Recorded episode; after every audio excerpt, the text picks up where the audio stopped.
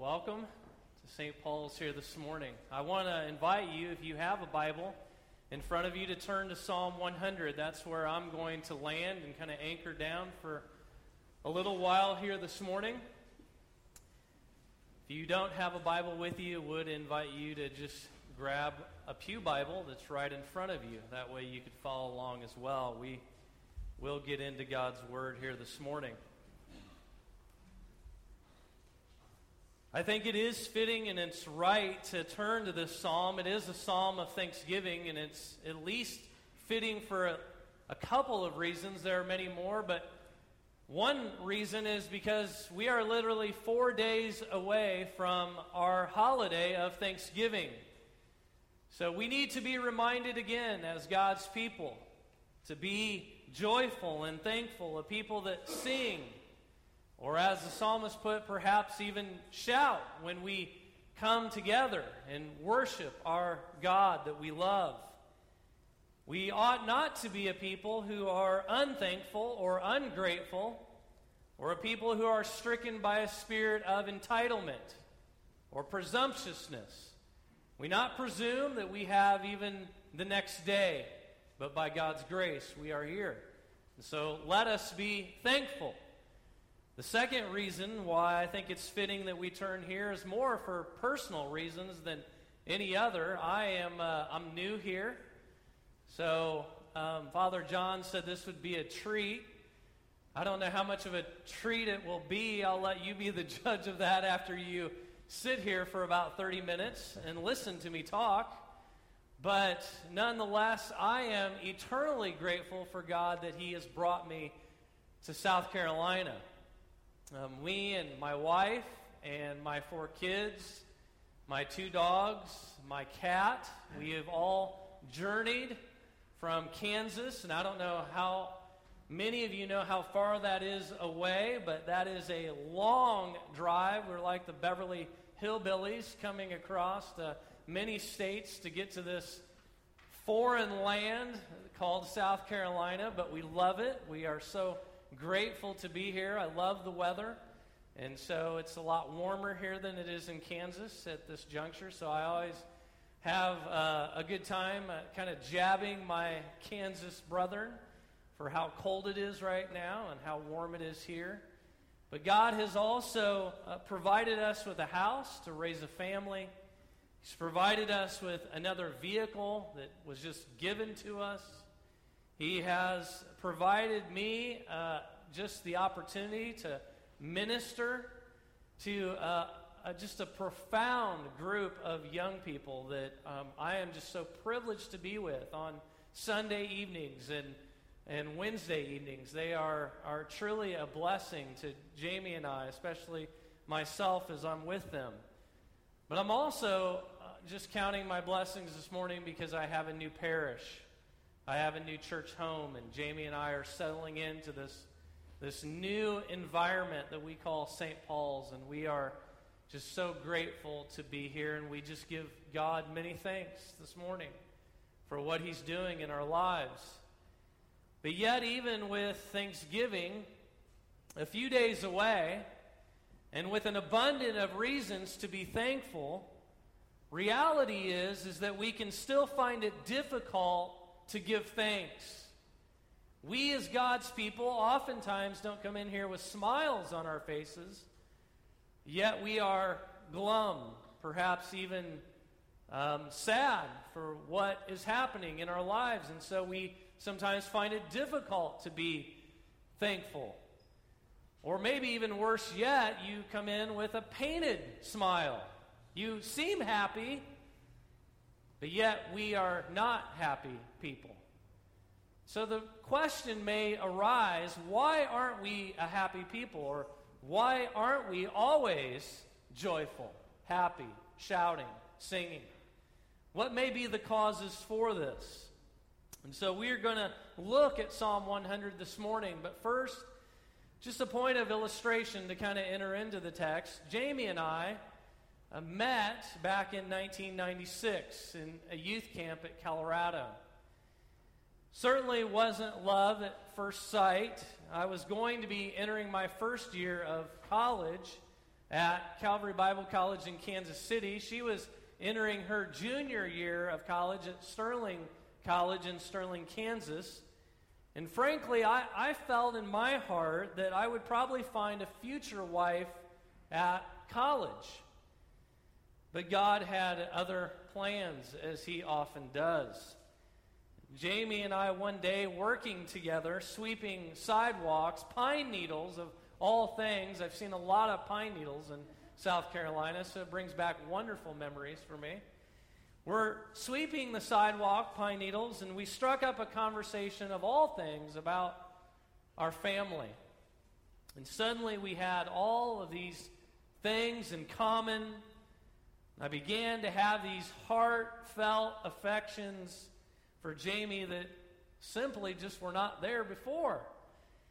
And little by little in the summer of 1996, I, as I learned more about Jamie and her heart, my heart just fell for this young girl from western Kansas.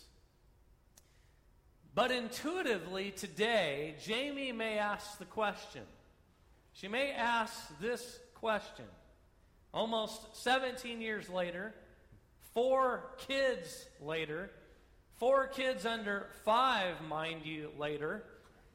Do you love me more today than you did then? Do you love me more than you did back in 1996? Now, gentlemen, if your wife asks you this question at any point in your marriage, you have but only one answer. Now, it may seem like there are more options, but there are, there are not. There's one answer that you give, but in all seriousness, what is Jamie asking? What's really the, the core of the question? What is it that she's searching for in our marriage? And I think it's this Has your love grown for me over our marriage, our time together, our relationship? Has your love grown for me? As, as you've gotten to know my heart, as you've gotten to know my tastes, my desires, my love, my wants. As you've found the real me, do you love me more? Well, I think that's exactly what the psalmist is sounding here in Psalm 100 this morning. The psalmist is proclaiming that there must be education for exaltation. There must be a relationship with God in order to come into these courts, come into this building, and worship. Or put another way, theology dictates worship. Or this is simply the message this morning that I want to proclaim. One must know God to worship God. One must know God in order to worship God. Let's see that here in Psalm 100. It's very clear. This is a psalm, so this is from the Psalter. This is a song. So there are stanzas to songs, right? When we sing the great hymns of the faith, we are singing stanzas or verses. And that's exactly what we find here. Stanza 1 Verse 2 Shout joyfully to the Lord, all the earth. Serve the Lord with gladness. Come before him with joyful singing. So in stanza 1, we see what? Exaltation. Shout joyfully. Serve with gladness. Come with joyful singing. This is, this is exaltation. This is worship that's happening. But then you get to stanza two, and something happens. Namely, with one word that you see right there in verse 3 Know. K N O W. Know that the Lord Himself is God. It is He who has made us, not we ourselves. We are His people and the sheep of His pasture. See the difference? That's theology. That's education. know something, namely God. So let the link between verse 2 and verse 3 just kind of sink in for a moment. Come before him with singing. No. Singing. No. Serve with gladness. No. Shout joyfully. No. In other words, the psalmist is saying this if you're going to sing, you need to know something to base it on.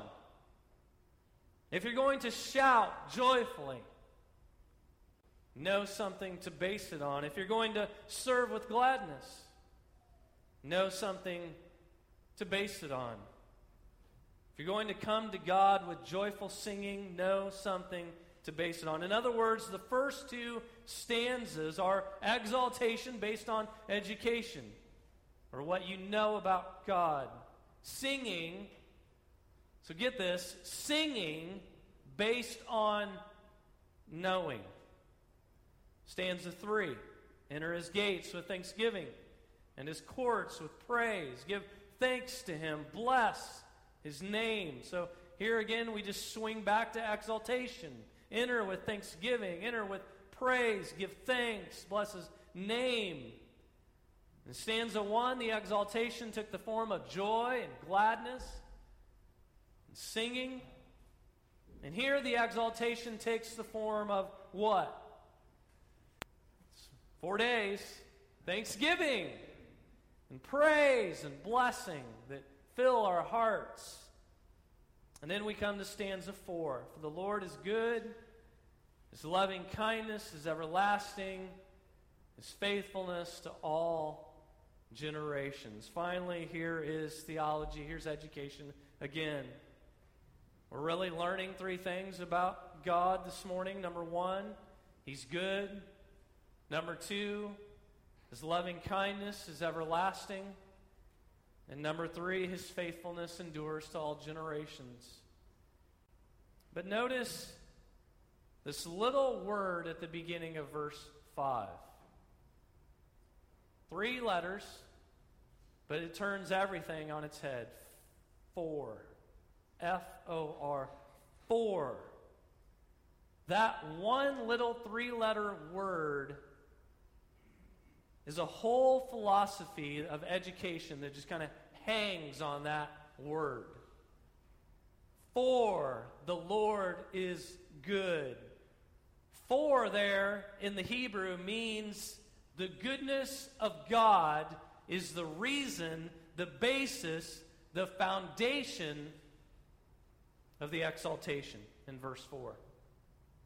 So give thanks to him, bless his name, for because the Lord is good. His loving kindness is everlasting, his faithfulness to all generations. One must know God to worship God. Now, I could just pray and we could be done, but I'm not going to because I want to give you some practical application. And I think this is where Paul in the New Testament will help us. So we're not Old Testament believers, we're New Testament believers, right? We're part of the new covenant. And so Paul and Jesus talk a lot about worship in the New Testament. And so if you want to just flip over to Romans chapter 12 and verse 1 and following, that's where we're going to just kind of apply God's word or Psalm 100 to our lives. Because Romans speaks into what we've just learned in Psalm 100. Paul says in Romans 12, verse 1 and following, I appeal to you, therefore, brothers, by the mercies of God, to present your bodies as a living sacrifice, holy, acceptable to God, which is your spiritual what? Worship. In my translation, it's worship. Verse 2 Do not be conformed to this world, but be what? Transformed. So, what needs transforming? Renewing of your mind, that by the testing you may discern what is the will of God, what is good and acceptable and perfect. So, so Paul here in Romans 12 brings what to the table? Worship. And so here's some practical application that come right out of Romans 12 that's going to help us with Psalm 100. Number one, there's three. I'm going to give you number one. Here it is. Worship has been delocalized. Worship has been delocalized. Psalm 100 gives this picture of entering the temple, right? Enter into the gates, come into his courts with praise, right? So we're entering the temple. Unfortunately, I've been to Jerusalem. It's not there anymore. It's gone. Romans destroyed it. So we, we have no temple. Right? And so the temple was localized in Jerusalem, but it's no longer there. So in the New Testament, what happens? Well, Jesus turns everything on its head. There's a great story about Jesus and a Samaritan woman, right? They meet at a well one hot, sticky South Carolinian day. It's humid. Jesus is thirsty, meets the Samaritan woman. And the discussion turns to worship, amazingly.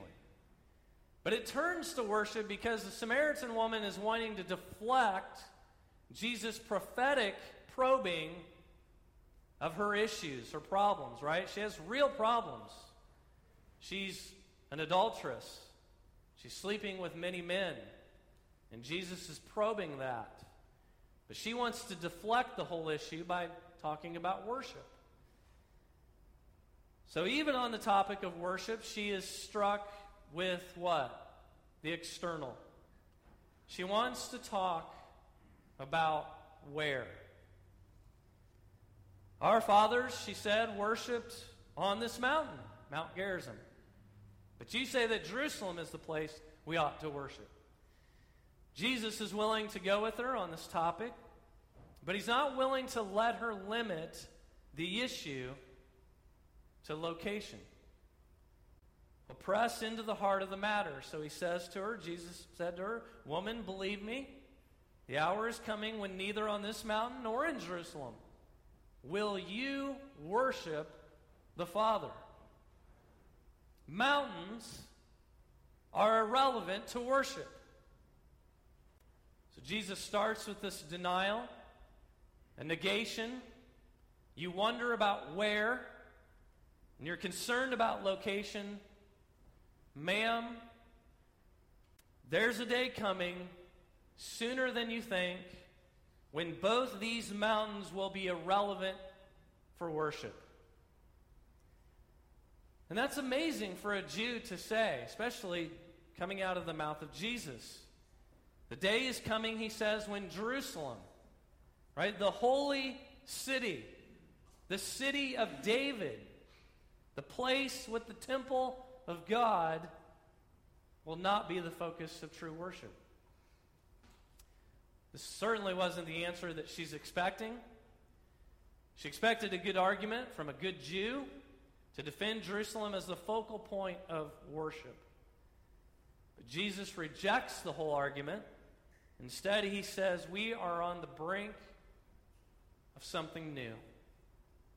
The hour is coming when neither on this mountain nor in Jerusalem will you worship God. Brothers and sisters, the hour has come. It's here. The temple is no longer in Jerusalem. The temple where God resides is you and me. Do you not know that your body is the temple of the Holy Spirit who is in what? You. 1 Corinthians 6:19. So Paul says what? Present your bodies. Present your temple. Worship is you. Worship happens everywhere. It doesn't just happen in here at 1045. Worship can happen at 9 o'clock tomorrow morning or Tuesday evening with your family. Worship is everywhere because you are now the temple. Present your bodies as a living sacrifice, holy and an example. Worship has been delocalized. Number two, worship is not worship is not a transfa- transformation of just the external. Worship is not a transformation of just the external.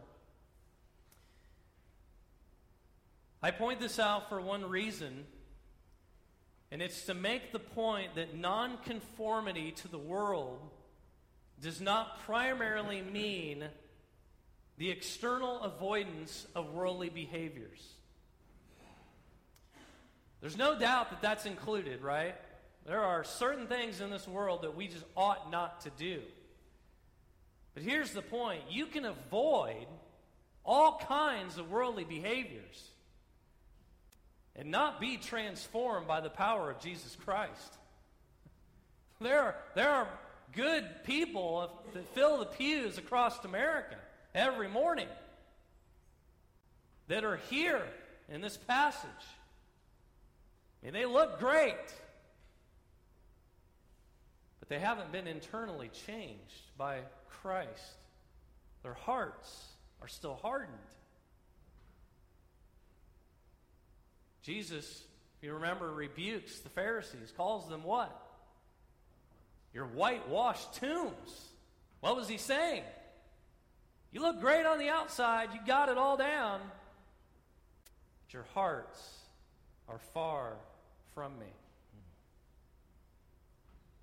In other words, I think what I could have done this morning in this task of preaching the sacrament of the Word is said, you know, worship God, read your Bible more, and find more quiet time and find a small group and we could have prayed and been done.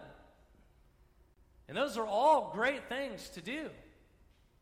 But listen, if you're here this morning and you just kind of have this checklist that you're just marking off, okay, done it, good, got that.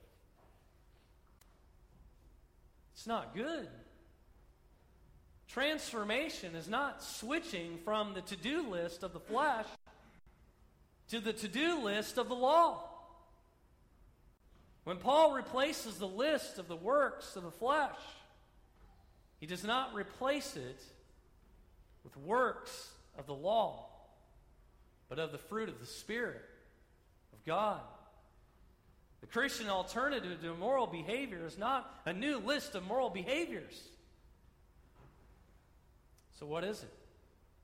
It's this it's the triumphant power and transformation of the Holy Spirit through faith in Jesus Christ, our Savior, our Lord, your treasure and mine.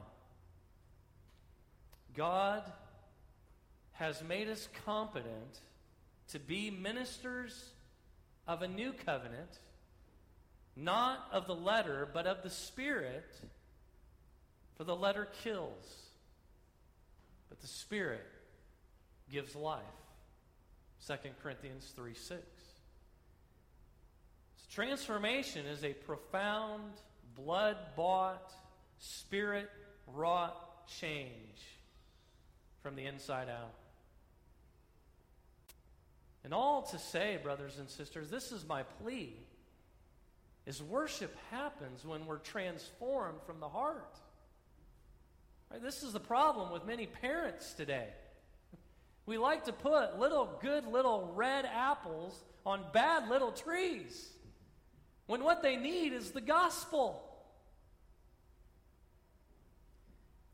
Worship has been delocalized. Worship is not a transformation of just the external. And lastly, worship happens when our minds are renewed. Right? Paul again, do not be conformed to this world, but be transformed by the renewal of your mind. The Father, Son, and the Holy Spirit. Amen. Amen.